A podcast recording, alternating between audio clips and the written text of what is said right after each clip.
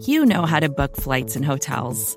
All you're missing is a tool to help you plan that unbelievable travel experience. That's why you need Viator. Book guided tours, excursions, and more in one place. There are over 300,000 travel experiences to choose from, so you can find something for everyone. And Viator offers free cancellation and 24 7 customer support for worry free travel. Download the Viator app now and use code Viator10 for 10% off your first booking in the app. Find travel experiences for you. Do more with Viator.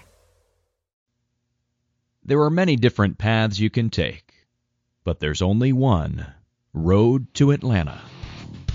The high drive deep out to left field. He clubbed it. Brady twisting and turning, looking up and giving up. It's a home run for Dansby Swanson.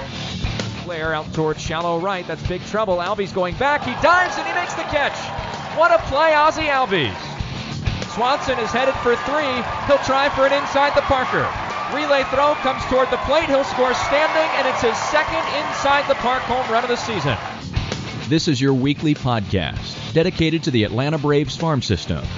Follow the show on Twitter at road the number two Atlanta. Now hit the road with your hosts. Eric Cole, Gaurav Vidak, and Garrett Spain. Ladies and gentlemen, welcome to the Road to Atlanta, a podcast devoted solely to the Braves farm system and Braves prospects. I am one of your hosts, Eric Cole. You may recognize me for my work over on BatteryPower.com, where I have been the deputy site manager since 2018 and the minor league editor since 2015. It is Tuesday, July 19th. We have just finished up day three of the 2022 MLB draft. We have been doing coverage for three straight days and doing a lot of work beforehand to kind of get ready for it. So we are certainly in a state of exhaustion that I would consider to be high. Uh, but we are here to give you the day three recap as well as kind of our general overarching thoughts on how the Braves draft class turned out. As always, or I'd say often, uh, I will first introduce my co-host. You may recognize him for his work on Twitter, and he's been at Battery Power for a long time, just a little bit less time for than me, honestly. You can follow him over on Twitter at Braves MILB. Garrett, what's going on, my man? Uh, nothing much. I'm doing great. Kind of, uh, yeah, I'm very, very much uh, satisfied with what the Braves have done and ready to get talking about it. Yeah, it's a certainly a super interesting draft class and one that we're, we're frankly largely happy with uh, how these day three guys turn out. And as we get more information about them, I think is going to be the biggest thing uh, as we kind of evaluate this draft class. But to get more information on these guys, a guy who lives and dies by ma- amateur baseball, and for reasons that I don't fully understand, he doesn't like to feed himself when we're doing draft coverage. You can follow him over on Twitter at Matt Powers31. Matt, what's going on, man? Uh, nothing much. I mean, excited about this draft, and I do really like this class overall. I think it's probably the class I've liked the most, top to bottom, I should say, at least since 2016. Uh, obviously, I love that 2017 draft, but that was extremely top heavy. But this draft is quite strong. Yep, it does look like a strong class. It looks like a deep class again, a lot of guys that we're just. This is a class I think we're really itching to see some of these guys play. Uh, especially on those day two and day three guys. Obviously, we want to see the big arms that came on day one. Uh, you know, those are going to be kind of the, what you know in terms of how the overall impact of the class, whether whether that lives or dies. But day two and day three just seems to have a lot of really interesting names in it. If you haven't listened to our day two, day two recap show to get caught up on what those names are, make sure you go back and listen to that. Uh, you don't necessarily have to listen to that before you listen to this one, but I highly recommend recommend listening to both day one and day two recap shows to kind of give you a sense of who those guys are and how we feel about them. But today, I, am going to be completely honest. I was on draft tracker duty, and that is a very fast and furious enterprise to be a part of. So I've actually had a chance to digest a lot of these names from day three for, on the Braves side. It's gonna have to, I'm going to take some time over the next week or so to kind of you know get acquainted with a lot of these guys see what I will see what I think. So I'm kind of being pretty, pretty deferential to to Matt and to Garrett as well. So I'm gonna go ahead and just kind of be teeing up all the names, and then we're gonna go through all of them. It's gonna be a relatively abbreviated. Um, we'll still want to make sure we get some good information out there, but then we're gonna take our break, and then we're gonna come back once we do that and give our overall grades. So for the 11th round, this was gonna be kind of the point of the draft where we we're going to figure out if the Braves were going to have some money or not. If they had some leftover money, they might have gotten a name that was a little more highly ranked, a little more highly recognizable. And that is not what happened with the pick. It turns out that they did, in fact, spend all their money, or at least most of it, uh, in the 11th round. Uh, we, we have a couple potential options for guys they might have spent a little bit of money on later today. But in the 11th round, they drafted Ian Mejia, a right handed pitcher out of New Mexico State. Talk to me a little bit about Mejia. So up until today, I think the thing that most people that follow amateur baseball would recognize his name for is a couple weeks ago in the NCAA tournament, he threw 124 pitches against Oregon State and really kept them in the game. I mean, it was just a great effort. Uh, he's a right-handed pitcher. He's up to the mid to high 90s. 97 is the tops, but he doesn't usually sit in that area. He's usually a lower to mid 90s type of pitcher, but it's really the slider that really stands out. It, it's definitely a swing and miss pitch. Uh, ignore the New Mexico State on his uh, school listing. I mean, this is a kid that was pretty highly thought of of high school, drafted by the Mets, started out his college career at Arizona, ended up at uh, New Mexico State had a bit of a breakout year this year. And although the numbers don't really look amazing on paper to you, you have to factor in that New Mexico State is one of the most hitter friendly environments in all of college baseball. So he put up that for ERA while pitching in an environment that's college baseball's equivalent of Coors Field almost. I mean, if you want to look at their stats year to year and their OPS, home run totals, it's just crazy. So what he did there this year is great. Garrett, do you have any thoughts on Mejia before we kind of move on to round 12 here?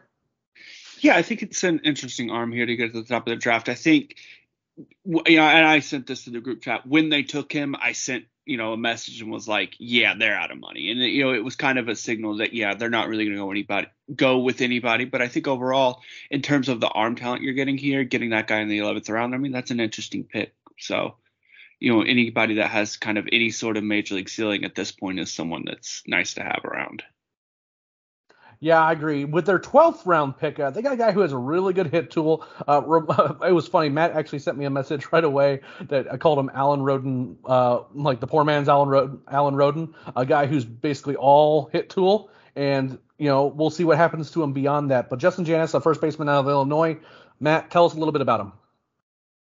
So this is basically a first baseman all the way, pretty much. Um, he looks like he might have a little more athleticism than he does based on just the body type, but he's really not overly athletic. Uh, part of that is because he was significantly larger, framed a couple years ago, remade his body to get to where he's at right now. Uh, I want to say it's 30 pounds or so that he lost. Uh, really, just a great hitter, hit tool specifically. Does not have the power that you'd have at first base, but he can really just hit. Won the Big Ten batting championship. So that's kind of where the Alan Roden comparison comes in because of the hit tool, the lack of power, first baseman. Obviously, he did it at a higher level than what Roden did, uh, but I, I, do think he's a little more defensively limited than what you get with Roden, and might even have a little less raw power in the bat. But when you're getting a guy that can hit like this and has done it against solid, I mean, it's not quite ACC, SEC competition, but solid competition, you know you're going to get a guy who's going to move up through the minor leagues, and that's really all you can ask for at this point. The draft a guy that's going to keep moving up and keep hitting, and eventually maybe get a shot.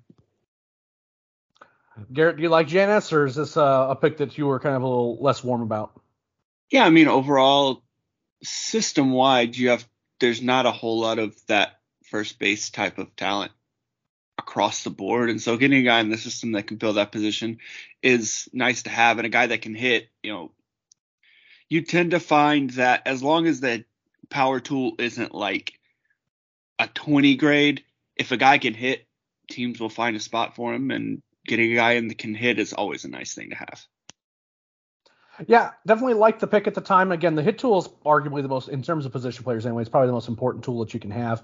Uh, maybe they can get, maybe they can make some chain swing changes. Maybe they can get him to add some strength to maybe add, get a little more power. Maybe get that power to play a little bit more in games. You don't have to be a guy who has, you know, 60 grade power to be a, a, a, good player. And in Janas's case, you know, as long as he hits a lot, you know, he's going to give himself an opportunity. And that this fills out the lower ranks of the minors with a guy who can be productive. And who knows, maybe he turns out to be something even more than just a just a hit tool guy. He could end up being a bit more than that uh, because he certainly did hit when he was at Illinois.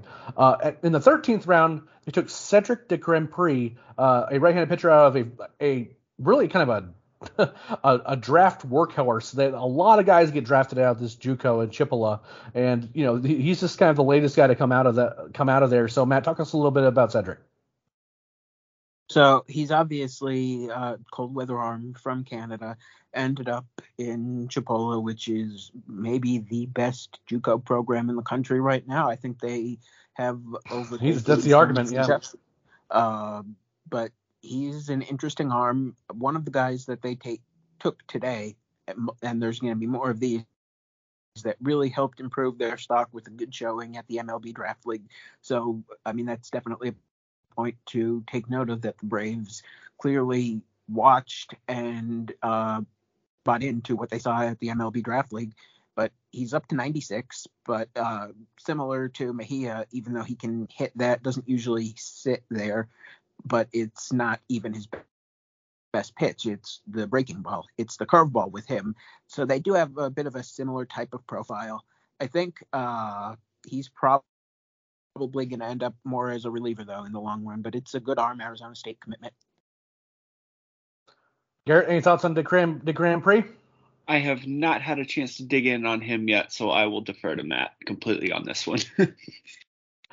Yeah, I definitely did hear that he did put up a good performance in the MLB Draft League, which does matter. And again, I don't think those Draft League guys necessarily put themselves super on the map for the like day one, but it seems like a lot of guys did well for themselves to kind of put themselves in better position on days two and three participating in the draft league. So it's nice to see that the Braves are kind of dipping into that well as well. And again, having just kind of a, a an arm that you know maybe he ends up as a reliever, but you know I'm, we'll see kind of what the Braves ultimately try to get to use him as.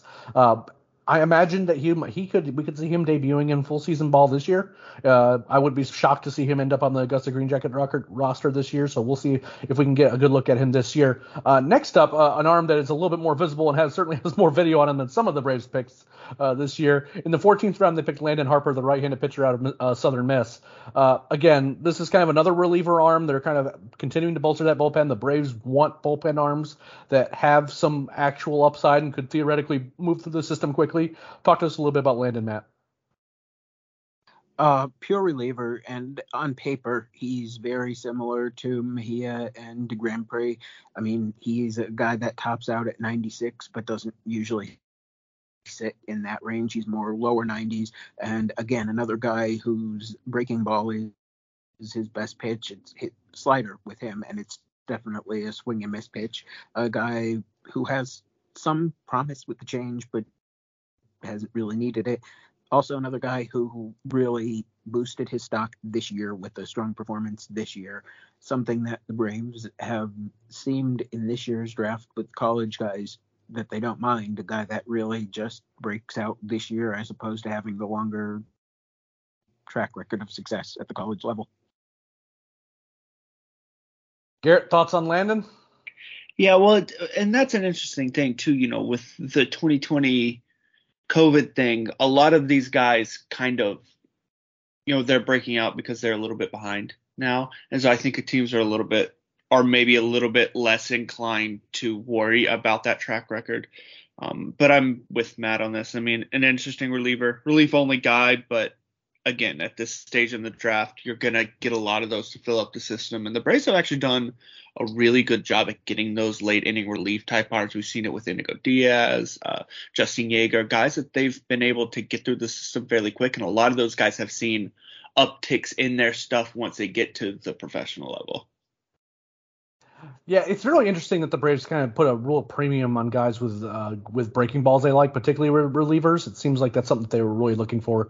Uh, the, the fastballs, they're, they're not trying to go after those 100, 100 mile an hour you know guys to put in their bullpen. They're trying guys that have good breaking balls. I think that they know what they want to teach guys in terms of how to where to throw their breaking balls and the types of breaking balls that they like.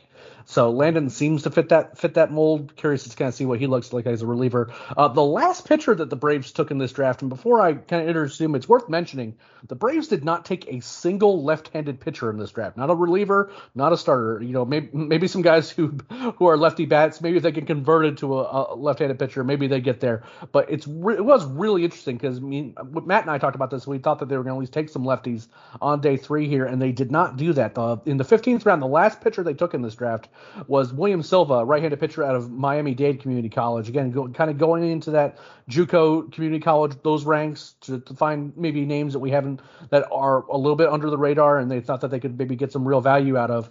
Talk to us a little bit about William, Matt.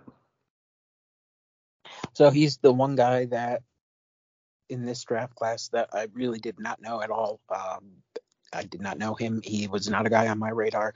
Uh, all I really know is he's a reliever only, and he won his league's um, reliever of the year award this year in JUCO. So there's not much to go on yet. So he's obviously a guy I'm interested in watching as he goes forward. But clearly the Braves saw something in him that made him worth a pick.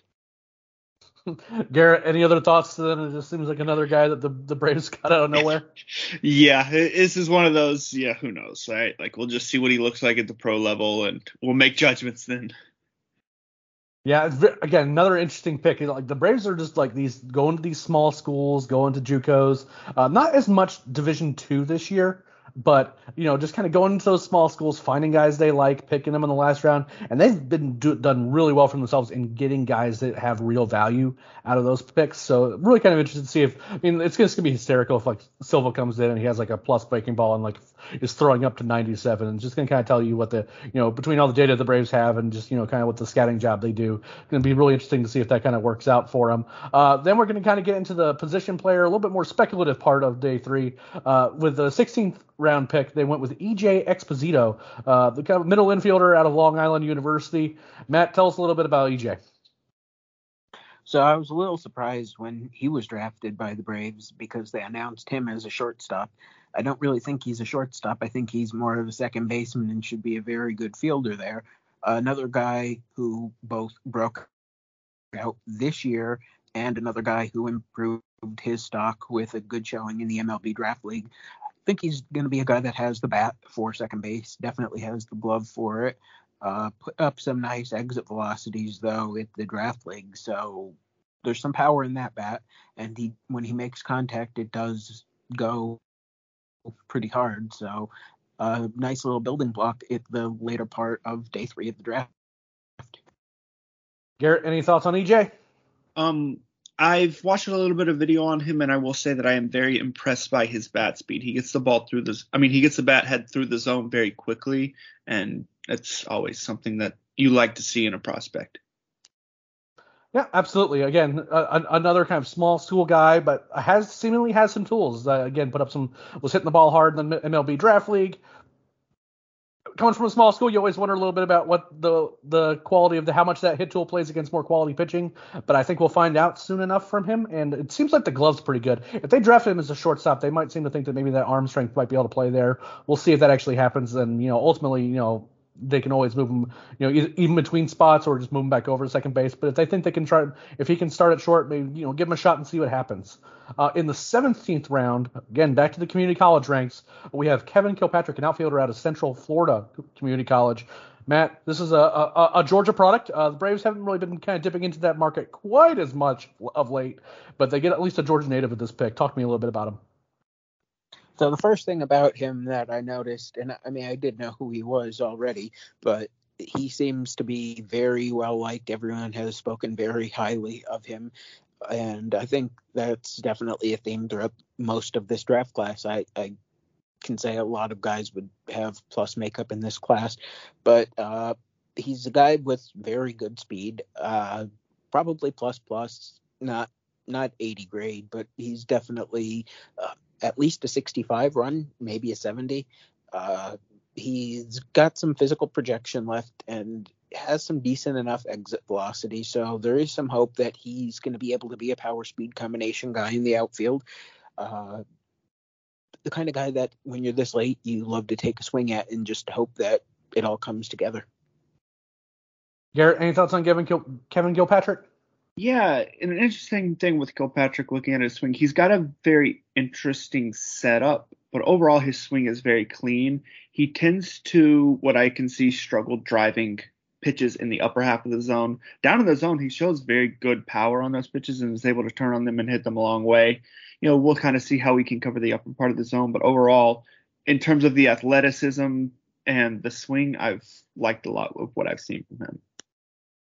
Yeah, it's especially in today's game where the really kind of those fastballs at the top of the zone is kind of you know that's where you have to kind of figure out if you can if you where where hit tools are really tested because you know a lot of guys just end up rolling over on those pitches or even can't hit them at all. So if someone's throwing 98 up in the zone, it makes it incredibly difficult. Uh, I will say though, and you know Matt made note of his in his uh, day three recap, which is on the site by the way, and everyone who's been listening to this podcast should absolutely read that.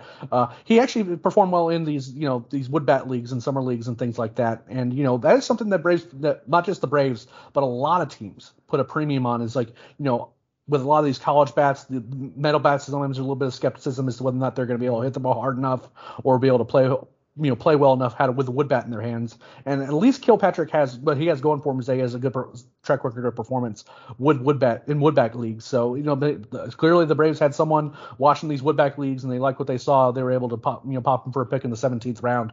Uh, in the 18th round, this is where we get to a pair of uh, prep picks that we were initially a little bit skeptical that they were going to be uh, these guys are going to be signable. But Dana Brown did say that the goal and what he's going they're going to be trying to do is sign all 22 picks that the Braves made this year. So we're going to kind of operate under the assumption that the Braves are going to be making every effort to try to bring these guys into the organization. And then in the 18th round, they picked Noah Williams, an outfielder out of Redondo Union High School in California. Uh, again, bit of a raw player, but ultimately a guy that could be a really interesting prospect, or at least a project. You know, move him along slow and see if he can kind of you know make make those tools and turn them into something. So Matt, tell us a little bit about Noah. So yeah, well, a slight little correction. He was always a guy that was most likely projected to sign because he is uh, the rare high school player without any college commitment. Uh, guy who won his uh, league player of the year out in SoCal this year, and obviously, if you don't follow amateur baseball in Southern California is one of the best competitive areas for baseball, high school baseball in the country. So that's always a good sign. He is definitely raw, but he's athletic. He's got some feel to hit. Uh, just a, a great swing at upside in the 18th round that probably won't cost a ton.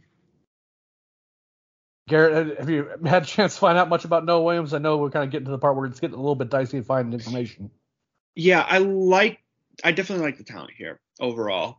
Um, I will say again, going back to what I was talking about with previous guys, swing wise with him, he's definitely they're going to have to retool that. There's some links to his swing and there's some holes in his swing that they're gonna have to retool at the major league level. That I mean, at the professional level, that's not a surprise when you're getting these raw high school guys. A lot of them have that issue, but he, he's gonna be a guy that's gonna take some time, but they're gonna have to go through some retooling phases to really kind of tighten down those skills. Yeah, my understanding was that California was a little bit down this year in terms of the prep ranks, but that doesn't mean that winning a, a Player of the Year title uh, out of any part of SoCal is going to be is going to be easy. Because I know for a fact that next year's California is loaded. Uh, so there are a lot of juniors that are going to make make Noah's life difficult, regardless, even if they, maybe the senior class isn't quite as strong. And again, this is a guy that has real upside, and the Braves are able to bring him into the into the fold. And if you know, as Matt mentioned, he doesn't have that college commitment, so he doesn't have quite the same leverage that a lot of guys do. Uh, with the 19th pick is another prep another prep option here we have uh, Christian Jackson, the out of out of high school. I did get a little bit of a, a word that it's possible that there might be a uh, a bit of a draft and follow situation with Jackson, uh, but it's possible they just try to sign him and bring him into the fold altogether. So, uh, Matt, tell us a little bit about Jackson. Again, outfielder, local guy. What do you think? Uh, yeah, Dutchtown High School currently committed to Georgia State. Prep shortstop who is probably going to be looked at more as a center fielder as a pro, but he's got some pop in his bat. Uh, good athlete, just an interesting player, and another kid that improved his stock recently because he had a good showing in the College Sun Belt League and played in their All Star game. Uh, just an interesting player, and uh, again, similar to the last pick, Williams, it's just the kind of shot you want to take when you don't have a lot of money left, but you're able to get a talent this late. Garrett, any thoughts on Christian? Yeah, um, overall, I like the talent here. If he signs, that's I think a fairly big addition to the system overall. There's a lot of athleticism there. There's room to add strength. I think overall, I don't think that his, you know I was talking about with Williams that his swinging was a bit raw. I don't see that as much with Jackson. His is a little quieter, a little bit easier to manage. So I, I like Jackson here a lot. Yeah, I would say that Jackson was the I think the guy that we were the most skeptical about signing. Um, you know, he he's listed with the Georgia State commitment. Again, I've heard that there's a chance there's kind of a draft and follow situation where maybe he tries to go to a JUCO instead, maybe get a little bit more money out of the Braves. Uh, if they if he plays well there, but it kind of just depends a little bit. Maybe they just and again, this is a weird thing with the draft and follow rule is that a lot of times these guys that you know you have to kind of be this weird sort of player that you don't necessarily want to that they don't want to sign for 125,000, but you want to see them play more to maybe give them a little bit more money. But if they're going to make significantly more money and they play well enough in the JUCO, they're just going to enter the draft. So um, a, kind of a weird situation. I, my hunch is that though I don't think that Dana Brown would just you know float out that, that they're you know th- there's going to be a real attempt to try to sign this guy. And if you know even if he doesn't sign at the deadline, I'd kind of keep an eye on him. Maybe he's the guy who ends up going to a JUCO, see if he ends up you know making a name for himself and ultimately gets signed as a draft and follow. Uh, with the 20th overall pick and the guy that is very much in play as a uh, really interesting player, and if for no other reason that our good friend Joe Carson, uh, who is a big Cal fan, uh, he was happy to finally get his Cal Bear into the system. Keshawn Ogans, the shortstop out of Cal, uh, was their last pick in the draft, and a surprisingly solid player to get with the last pick in the draft. So, Matt, tell us a little bit about him. He's the final guy from this list that we mentioned. Uh, improved his stock with a good showing in the MLB Draft League. Uh, very solid defender at shortstop, and probably the only true shortstop that the Braves drafted today, or in this entire draft, I should say. But a uh, guy who has some feel for hitting, can get on base, a uh, little bit of power, also extremely well liked. Uh, a lot of people had great things to say about who he is, which is obviously a theme with this draft class. So uh, almost a steal of a pick for this late because even if it never works out for him, he's definitely the type of guy you'd love to have in the organization. Garrett, any thoughts on Keshawn? Yeah, an overall talent here. I, I you can never really have too many middle infielders, so it's great to get another one and a guy that seems like he has legitimate potential there. Yep, he can play the position. You need guys that can play the positions to fill out your your your minor league rosters, and there's a chance for more than that. I I, I wouldn't put a high percentage chance on that being the case, but again, he just does a lot. He doesn't do anything super well, but he does a lot of things pretty well, and he played at a big time program. So when you can do all those things, this is a guy that could be you know a really interesting asset for the organization going forward. Before we kind of get into our uh, kind of our overall grades and our thoughts about the draft, we're gonna take a quick break to listen to a word from our sponsors. Another day is here, and you're ready for it. What to wear? Check. Breakfast, lunch, and dinner? Check. Planning for what's next and how to save for it? That's where Bank of America can help. For your financial to-dos, Bank of America has experts ready to help get you closer to your goals. Get started at one of our local financial centers or 24-7 in our mobile banking app. Find a location near you at bankofamerica.com slash talk to us. What would you like the power to do? Mobile banking requires downloading the app and is only available for select devices. Message and data rates may apply. Bank of America and a member FDIC. When you need mealtime inspiration, it's worth shopping Kroger, where you'll find over 30,000 mouthwatering choices that excite your inner foodie. And no matter what tasty choice you make, you'll enjoy our everyday low prices, plus extra ways to save, like digital coupons worth over $600 each week. You can also save up to $1 off per gallon at the pump with fuel points. More savings and more inspiring flavors make shopping Kroger worth it every time. Kroger, fresh for everyone. Fuel restrictions apply. All right, Garrett, I'm going to go to you first, and I'm going to let you talk as long as you want to talk about what, what you thought about this draft overall. What do you think? What's your grade for the draft? What did you like? Where are the parts that you weren't big as big a fans of? Just the, the floor is yours, my friend. Oh man, you're putting me on the spot here. You had to make me go first. I yep, sure. Overall, yep, sure I, I I don't know if I necessarily give this draft like an A overall. I think some of that just kind of depends on you know if they get all of those guys in the you know late rounds, I could definitely see it being an A. I think it's closer to more of a B plus. You know, I don't. There's definitely not that home run guy, right? Like, there's not the guy that we look at and go, that's the player in the system. But they've got so many players out of this draft, and I think you know, for me, I would say the one criticism is, is I tend to prefer high end position players over high end offensive talent. It just doesn't seem like that's the way the draft fell this year, where that was really an option. And I think that they got the guys at the positions that were the best. Uh, especially, I love after they got Murphy, which I like Murphy, but getting those next two guys and Ritchie and um, Phillips were fantastic picks. I love both of those picks. Um, it's like I said, it's a little unfortunate they did, that they didn't get a couple more of the higher end bats, but overall, given where the draft fell, I think that they did a great job and they spread out the money to get a number of really interesting players. Matt, what do you think, man? This is your t- this is your time probably about an A minus or so. Uh, really, my only criticisms are that we didn't pick two picks earlier and be able to scoop the Reds in the first round on Cam Collier, uh, because that would have made it a home run. But that's really the only. There's no there's, there's there's no way they get all the guys they got and Cam Collier. It'd be oh, Cam oh, no, Collier no. and no and no one else. I don't think it would have been quite that, but it would have definitely taken up a big portion of the pool. But that is the one thing that this draft is missing that one huge guy at the top of this draft. But still, I'd say Phillips is maybe the most exciting pitcher that the Braves have drafted since maybe Kyle Wright, if you exclude Carter Stewart, since he didn't end up signing. So there is that because if he doesn't get hurt, he's not going to be there for the Braves where they picked. He probably doesn't even make it out of the first round. Uh, uh, Maier, if he doesn't get hurt, he is definitely a day one pick at some point, uh, maybe even a first rounder. So you're potentially adding those guys plus Keller, who might have been a first rounder if he was two inches taller, or at least a day one guy. So there's a lot to like, uh, a lot of depth, a lot of options. I don't think there are many guys in this class that you look at and say, this guy doesn't have a chance, or this guy is just a throwaway pick. Uh, so there's that's huge when you have the little depth in the system that the Braves currently do. They did a good job of using the bulk of their draft to just restock the system. Uh, very surprised they didn't end up with a left-hander.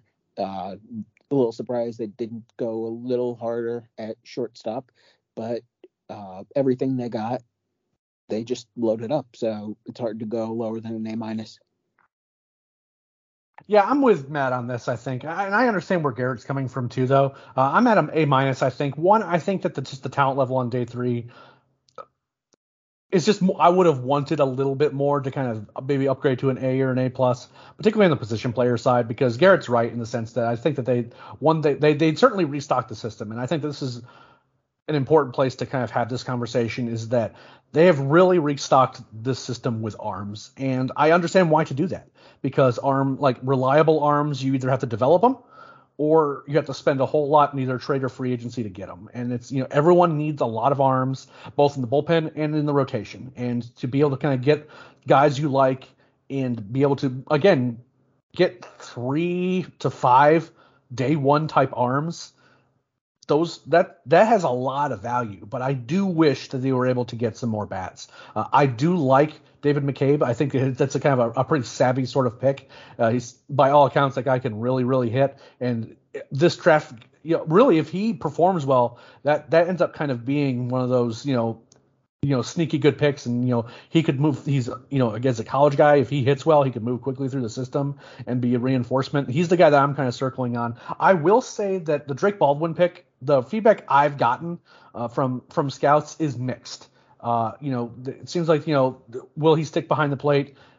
Probably but again no, no one's like seems super like enamored with him there uh, in terms of his approach at the plate and hit, like you know a lot of the the kind of the metrics and the numbers he put up were really good but there is a bit of a, an aggressive approach at the plate a lot of at bats and after a couple of pitches and that that wasn't necessarily thrilling for a lot of a lot of folks and evaluators which is why he was probably maybe not uh, available maybe not picked a little higher. Uh, there, there's real there's real bit of ability there, but just you know there's there are some questions about him that make me wonder. You know if if that's where you're going to spend your third round pick, I kind of maybe would have preferred a a different bat there. But you know that at that point in the draft too, you know, like it was kind of a weird in between area where they ended up grabbing him, and a lot of the a lot of the players that I think we would have been really excited about were coming off the board just ahead of them. So I understand the impulse, and I especially know that the Braves wanted to at least get a catcher with some ability in their system, and that's just the, the area they chose was catcher. They didn't try to get another outfielder. They didn't try to get a you know a real up the middle guy that maybe was a little bit more highly ranked or a lot more highly regarded. It's just going to kind of depend as to kind of how he develops. Those are the two bats that you can kind of hang your hat on really in this draft. Uh, there's certainly other guys that are interesting, but those are kind of the where they invested some real draft capital.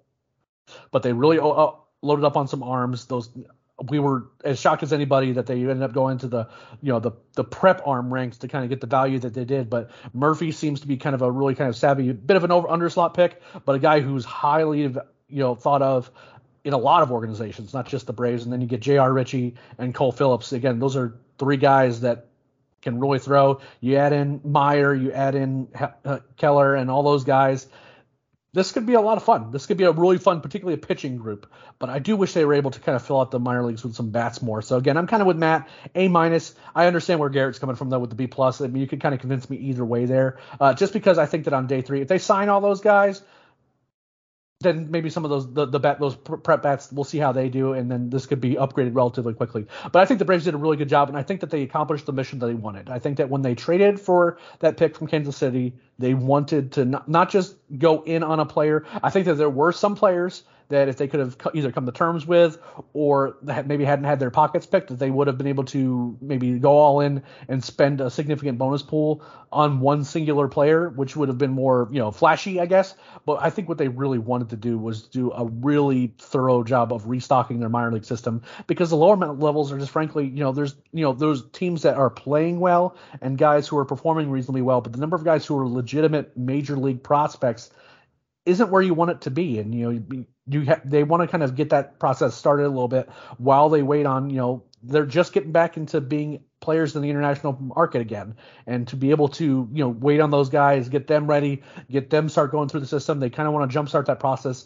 And over the next couple years at least have some guys that can provide reinforcements if they need them in the major at the major leagues. And i think they've done that. I think that over the next couple years I, I all these pitching prospects are not going to hit. It's just not going to happen. Some guys will move to the bullpen. Some guys will just not be as good as they were hoping but they they have they're playing that numbers game well enough that they are ultimately putting themselves in a good position. So, and it's hard just to say anything other than just it's an A minus.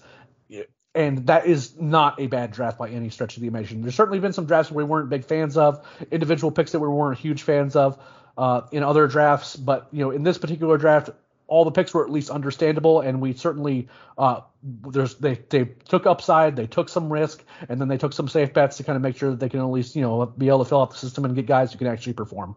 And that's really that that that that, that is just a good draft. Uh, it's not again when you're picking at 20, you're not going to be getting you know top five, top 10 talents uh, unless some really crazy things happen and luck falls your way. But in this particular case, I think where the Braves were at, they got a bunch of talent for where they were picking and how much money they had. So you know, big thumbs up from us.